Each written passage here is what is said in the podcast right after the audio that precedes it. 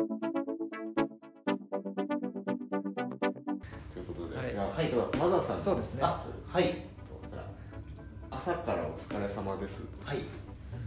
これはなんか最近こういう話が多いんですけどね。なんかバイト中の話だったんですよ、はい。ちょっともう夜勤で、まあ、深夜から早朝にかけて建物を巡回するっていうようなバイトをやってるんですよね、まあまあ、ビルの管理人みたいなもんですよね。であのーそのビルのですね清掃のおばちゃんがいまして結構まあよくしてくれて話もする人なんですよ、で、まあ、そのおばちゃんが掃除しながらテナントに入ってる、まあ、銀行の人とまあ朝、まあ、ちょっと挨拶がやり取りをしてるのをちょっとまあ小耳にちょっとまあ、仕事するふりして聞いてて、でまあ何気ない話をしててそれでなんか銀行員の、まあ、男性の方が「なんか朝からお疲れ様ですね」とかって言った後におばちゃんが「いや仕事ですから」っていう言い方をしたんですね。でそれではっと気づいた時に多分これ朝からお疲れ様ですねぎらいの衣をまとった蔑みの言葉だっていうようなものをちょっと気づいてしまったんですよね。要はあのわ俺にはとてもじゃないけどこんな朝早くからの仕事はできねえみたいなそういうニュアンスを嗅ぎ取ったんですね瞬間的な仕事ですからのその一言にちょっとものすごい重みを感じたんですよね。いやちょっと待ってください。俺あの今最近の,、はい。あの最近あのデリバリーのバイトも始めてうんやってるんですけど、あの終わそので配達し終わったの後にお客さんから「ご苦労さん」とか言われることあるお疲れ様、はいありがとうね」みたいな、めちゃくちゃああいいお客さんだなって思ってたんですけど それ聞いちゃうとその俺にはできない。み たいやまあだからあっちに悪意は絶対ないないないそうですね。これはななくてうん。単純にもう本当に自然な自分の意識からですか。うん。あの何にもてらいもそういうのない意識からただその自分の生活のそのなんていうのかな。本当にもう範囲の中から発した言葉なんで全くこれ悪意は。だからあ悪意のない言葉なんですね。けど私はこう思いますよっていう意味での仕事ですからっていう切り返しだから非常にあの朝の風景としてはあのものすごい綺麗な光景なんですよ。うん。いがみ合うこともなく。はいはいはいはいふわふわふわふわっていうような感じのなんですけどすごい意味が分かると怖い話。みたいなそうですね。そんなに入り組んだ話じゃないんですけど、ちょっと。何も感じずに見てる人もあ、まあ、かん考えず見てる人だったらその普通に通り過ぎちゃう光景ですよね。そうなんですね。結構ねやっぱり朝で働いてることが蓄積してるとこういうものを感じ取るようになった感じがすごい悲しくなったなるほど話ですねな多分10年前の僕なら多分気づかなかったかもしれないですけど確かに。確かなんか前回のオークスくんの美味しかったですとちょっと似てるかもしれないですねあの気に。なった人は聞いてほしいですけど前回の前回前回でしたっけもう前回だった気ですなだからあれです。頑張ってくださいがなんか失礼になるみたいな論争もなんかたまにありますよね、えうん。頑張ってない頑張ってるよって思っちゃうとか、もうでもそれ言い出したらもう何も言えなくなないっていうのもありますもんね。そうね。難しいよな。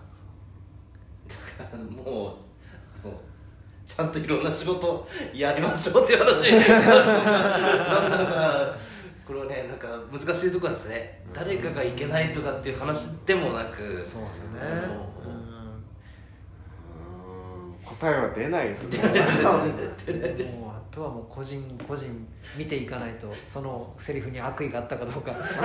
一個一個検証していかないと判んですよ断ができない。多分ないんですよ。うん。悪意がないからうん。あの立ちが悪いお話なんですよねこれは。これはね。悪意がない人から悪意を感じ取ってしまったらもうそれはもうそこ。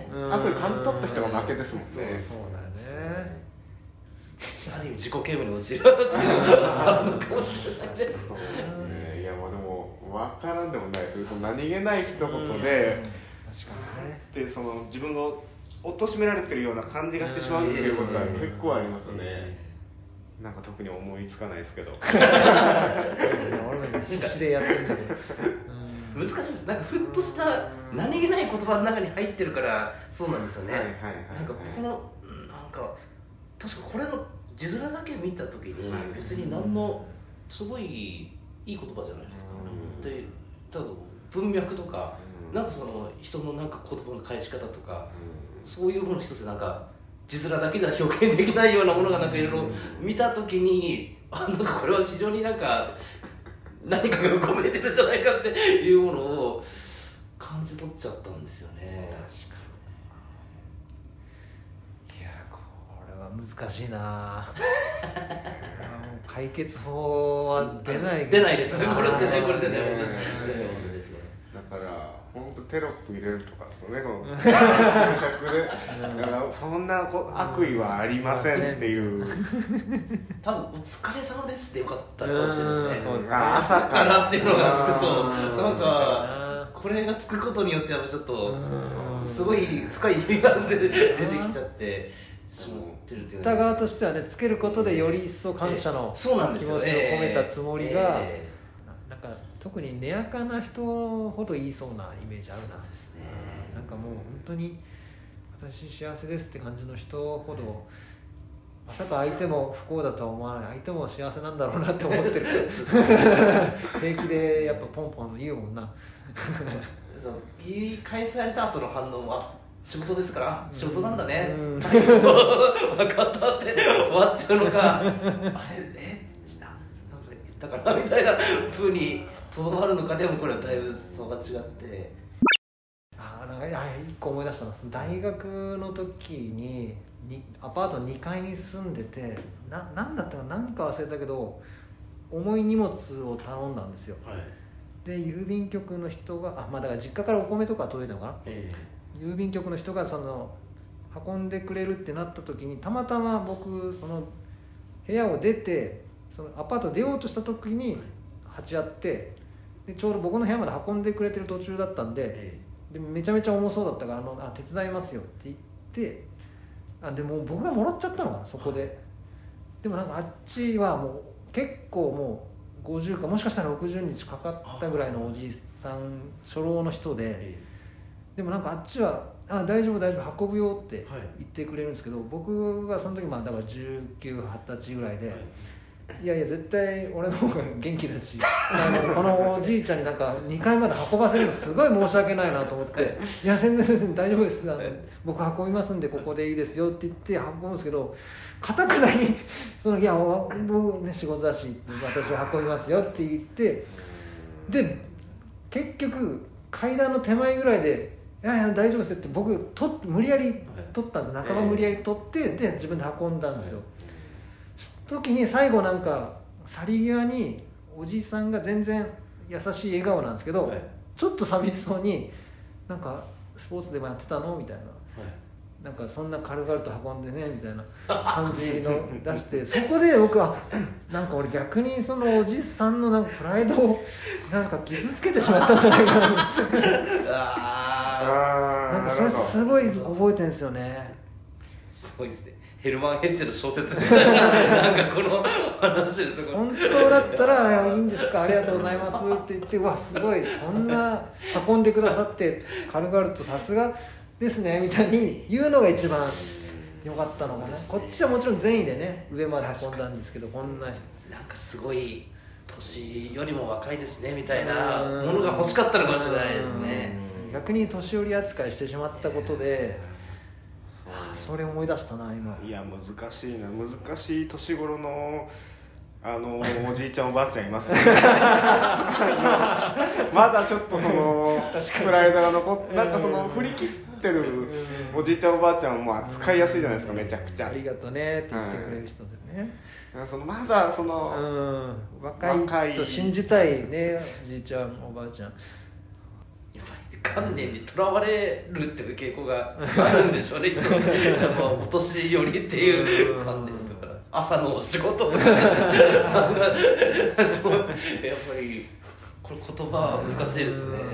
マジでその父親が結構早く姪っ子一個ができたんですけど、うん。そのなんていうんですかその姪っ子と一個からしたら俺の父親はもうおじいちゃんになるわけじそうだね。確かかたくなにおじいちゃんって呼ばせなかった。いやまあ分かるんですよ。そのめちゃくちゃ家庭的には複雑でお姉ちゃんと僕が17ぐらい離れててうん。でお姉ちゃんとは僕のお父さんは違うんですよ。だからう厳密に言うとまだおじいちゃんにはなってなないっていうのもあったと思うんですけどでもいいじゃねえかと。そのもうその姪っ子とか甥っ子からしたらおじいちゃんなわけだから。うん。だね。複雑なことは分かんないからねそんな子供には。名前で呼ばせてましたねそれもおかしいだろ。悩ましいですね。まあねまあそういう自分がその年代になった時にね思うのかもしれないですね。そうですねなんとか老いを受け入れるうん。人間にはなりたいかもしれないですね。そう考えるとえー、あちょっとお笑いやっぱり。はい。コント村行きましょうか。本当村？はい。はい。あの安心して別にあの誹謗中傷じゃないんで。安心してください。コント村ってね今もすごい勢いのあるえっとゾフィーさん、えーザ・マミー、えー花子さん、はい。あと誰だっけ？あもういないか。あ加賀谷。あはいはい。えーあとがやってる確かユニットもともとライブなんですよね。はい。もともとライブででもそれがだんだん話題になってきてでその番組をもコント番組を持てるほどになってすごいまあだから僕らとしてはそのすごいモデルケースとしてあれ羨ましい、はいはい一番羨ましいモデルケースじゃないですか。こんなライブやってたらそれが話題になってテレビに出てみたいな。でもなんかもう僕はもうコント村の村人にはなれないなって思ってそれやっぱもうなんかもうぜ全部コントをしてるんですよ。かわいそうなぐらい全部コントしてて。あ見たんです、ね、オールナイトニッポンが決まったららラジオだけどラジオのコントしてたしこの前花子さん秋秋山さんとはい結婚した時も、あの結婚したっていうことをコントで報告してたんですよ。もう俺そんなに俺コント好きじゃねえやと思って。ここまでコント俺好きじゃないと思ってコント村には入れねえなと思ったんですよね。コント村ですからね、それかまあでももうコント村にもしかしたらそのもうなんていうかな縛られてるんだったらかわいそうだなってちょっと思いますけどね。いやもうコント村ってつけちゃったからな。もうコント大好きじゃなきゃダメじゃないですか。もうコント村の住人である限りは。俺やっぱあそこまでコントは好きじゃないなと思っちゃったな。大変でも何するにしてもコントにしなきゃいけないんだもんなと思って。大変だと思って。やっぱり取りつかれてますよねまあでも見る限り多分本当にそれこそゾフィーの上田さんとか多分本当に好きだな人だから、えーなんか、うん。ツイッターかなんかでコントを100ページ書いたみたいな、えーなんかツイートどういうような文字数でとか、うん。そういうの分からないんですけど書けちゃう人なんでしょうね、すごいよな。いやだからまあ無理だと思っちゃってちょっとやっぱそこでねまあ実力差といいますか、まあ、そういうのをね見せつけられたというか、いまだにちょっと僕もうやめましたけどそのコントの設定とか思いつくんですよ、ふこれ生きてたらそのちょっとあれ考えるとあこれコントの設定できそうだなみたいなのをねがあるじゃないですか、はでそれで思いつくんですけどあのーそんな好きじゃなかったんだなって気づいたのはそっからコントにしないんですね。はい。だから多分しなしあのネタ書きたいなとは思うんですけど、ええその腰が上がらない 俺多分そのやってた時はだいぶ重い腰を上げて書いてたんだなと思って。好きだけどねもちろん。好きは多分んまあさすがにやめてないし、ええ10年ぐらいやってるんで好きは好きって言っていいと思うんですけど、ここまで好きじゃねえなって思っちゃったんだ ちょっともうイデオロギーっていうかもうあれですね。やっぱコントでコントってどうしても地続きじゃないというかうん。例えばライブでコントやってじゃあさっきおっしゃったようにバラエティーで出たら急にそのコントを披露する場っていうのがないっていうような、うん。それに対しての違和感というか、うん。アンチテーゼのような感じもするんで私たちはもう徹底してうん。やること変えませんよ、その代わりでやっぱ自分たちのやりたいやり方みたいなもののプラットフォームを作りますっていうことで、まあ、ラジオだったりテレビだったり。やってライブもすごいですなんか EX やったらでしたっけ、うん。なんかそうですね。でチケット代が6800円とかで、で写真も上がってたんですけども、あそこで結構人がほとんど満席みたいな感じで入れてしかもこの時期でこのライブをやっぱやるっていうのが気概ですよね怖い村。すごい志が高すぎてちょっと確かに。いやだからすごい憧れもちろんなんか憧れって羨ましいがめちゃめちゃあった上でのいやーちょっと手届かねえと思っちゃったところですよね。なんだっけいいですけどねそのなんか村最近その宗教の始まり方として 村があってなんかそう同類の人を村に集めてその宗教みたいな感じになってるっていうのを聞いたことがあって。アメリカにありますよねそういう村としてなんか日本にもあるみたいですね。なんかそういう村具体名は言えないけど。具体的には言えないですけどその村があってだからそのやっぱでもそういうのがなんかだんだんその最初は多分その好きで集まってとかその例えばこういうその弱者が集まってみたいな感じで村を作るんでしょうけどその最終的にはまた宗教的になってって、あの規律ができていって、その規律からそれた人をその殺していくみたいな。あのそうそういうふうにはならないでほしいですよ、まあ、メディア出てるからならないとは思いますけど、もし何かのま間違いでその初期のコント村にたまたま何かのあれで間違いで俺がハマっちゃってもし村民になってたら今俺はどうなってるもうだからもうツルツルになってる。確かにだけどそれで成り立たせるようなそうですコントを書き続けるっていうような作業っていうのは確かにやっぱストイックを売りにしていく人たちって本当にねすごいなと思いますよね。そうですね。しかもそれが集団もう一組じゃなくて集団だからよりその統率を取らなきゃいけない分大変だと思うし。だからすごいなと思って。でチームナックスとかああいうのでも大変だと思うんですよね。うん。そうですね。多分要は一つの作品を作るだけでもうん。個々で考え方も違ったりうん。演出で衝突したりみたいなのを見たことあるんですよ。それがましてユニット4組でそれをやるって言ったら全く4組なら4組の方向性って違ったりするじゃないですかだから。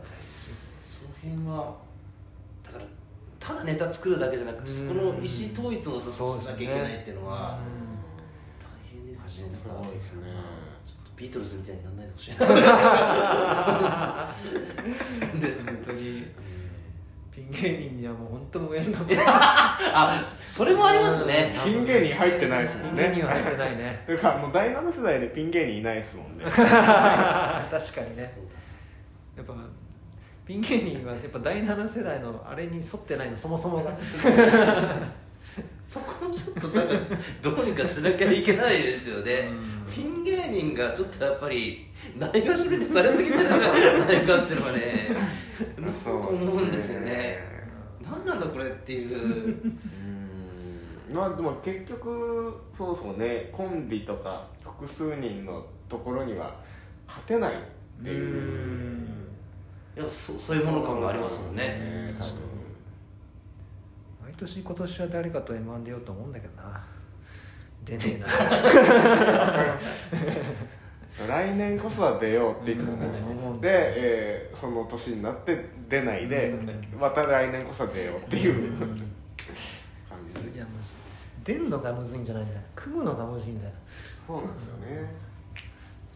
まあまあそんな話これは根深いものだいやだから本当に尊敬と羨ましいの気持ちが強いって話ですかいやユニットを作れるっていうのはすごい相当ですよ一ね番ね今一番羨ましい、ねはい。感じですからもう本当は。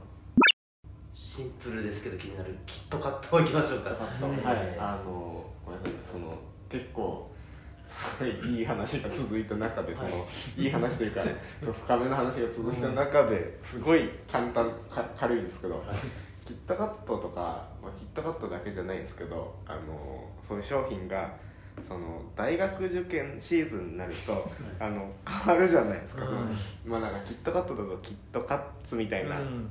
なっね結構てる昔から。んですけどもうちょっと考えてくれ。もうちょっとそのしっかり語呂合わせ考えてくれ。そのもうそのいやねキットカットだからキットカツみたいなのがあるじゃないですか。いや大学受験してる身としてはキットは嫌なんだ 絶対勝たせてくれよっていうまあね。なんですけど。無責任ですね。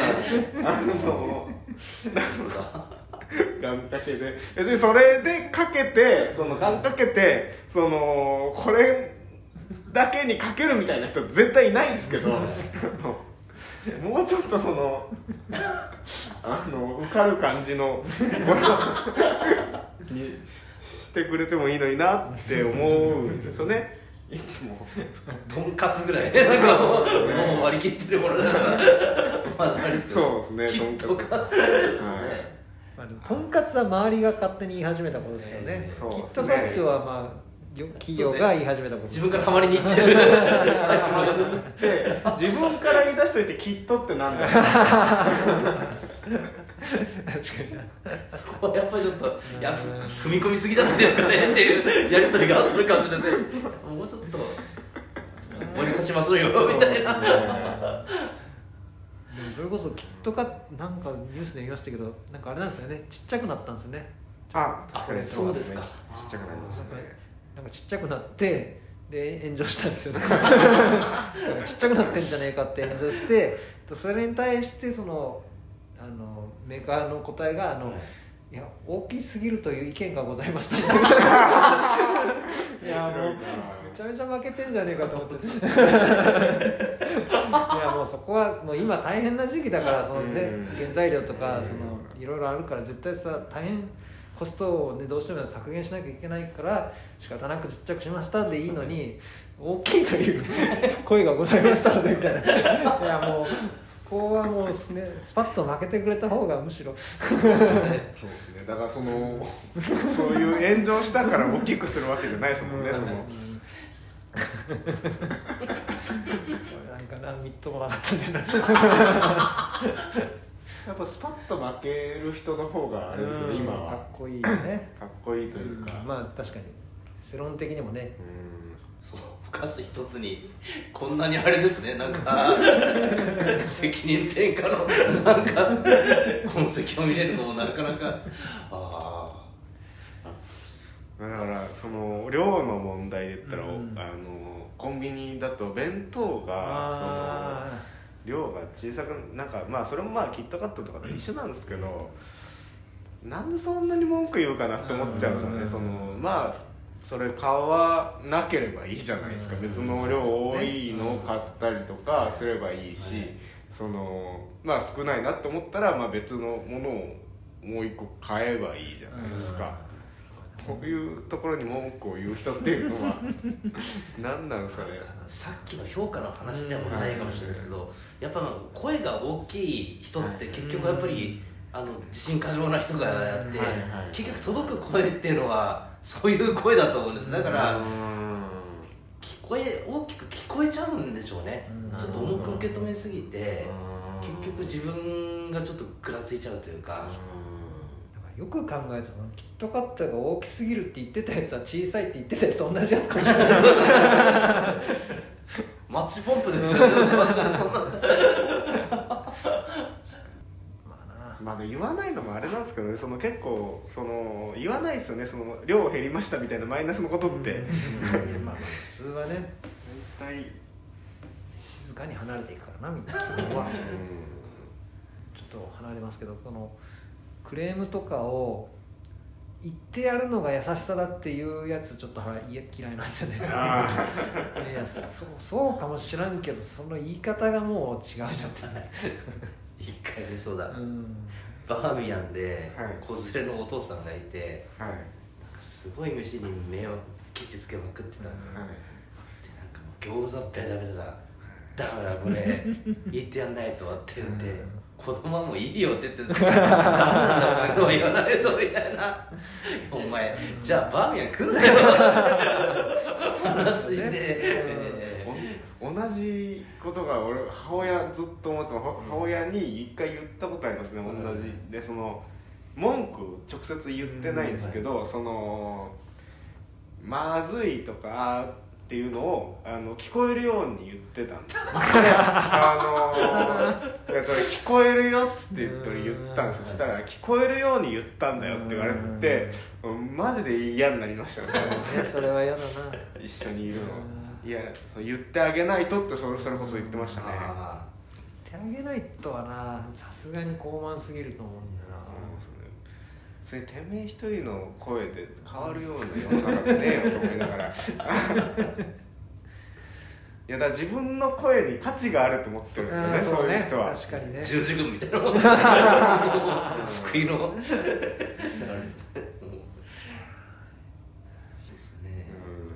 うん。めちゃくちゃね経済力があるならあれですけど、まあまあ何でも泣き寝入りするのはそれはそれでねよくないですけど、そうなんかねそのバランスというかねうん、その言ってあげた方がというよりかはまだそのまずかまずかったとか例えばそう過失が向こうにあってそのお金を利益としてお文句言ってお金をその取りたいぐらいの人の方がいいですよね。はい。その相手のために言ってあげてるみたいな怖いよな。そうですねこっちは嫌なんだと。うん。それでいいじゃないですか。なんかそのためとかどうこうじゃない。じゃあ分かりました。返金しないですねって言われたらお前どうすんだっていう話ですもんねその、うん。そうですね。そういう人に対しても僕はもう無言で去るのが一番。そう巻き込まれたら厄介ですもんね、うん。そういう人たち、言ってあげないとって言ってるやつに言ってあげようとは思わないですよねそういうの言わない方がいいよって。それはもういたちごっこになっちゃう。とはにかんで見てうん去ってきますね。去りますはいね多分人の声聞かないでしょうしですそうだね。言うやつって聞かねえからな。うん。業の深い人生だなって思いなが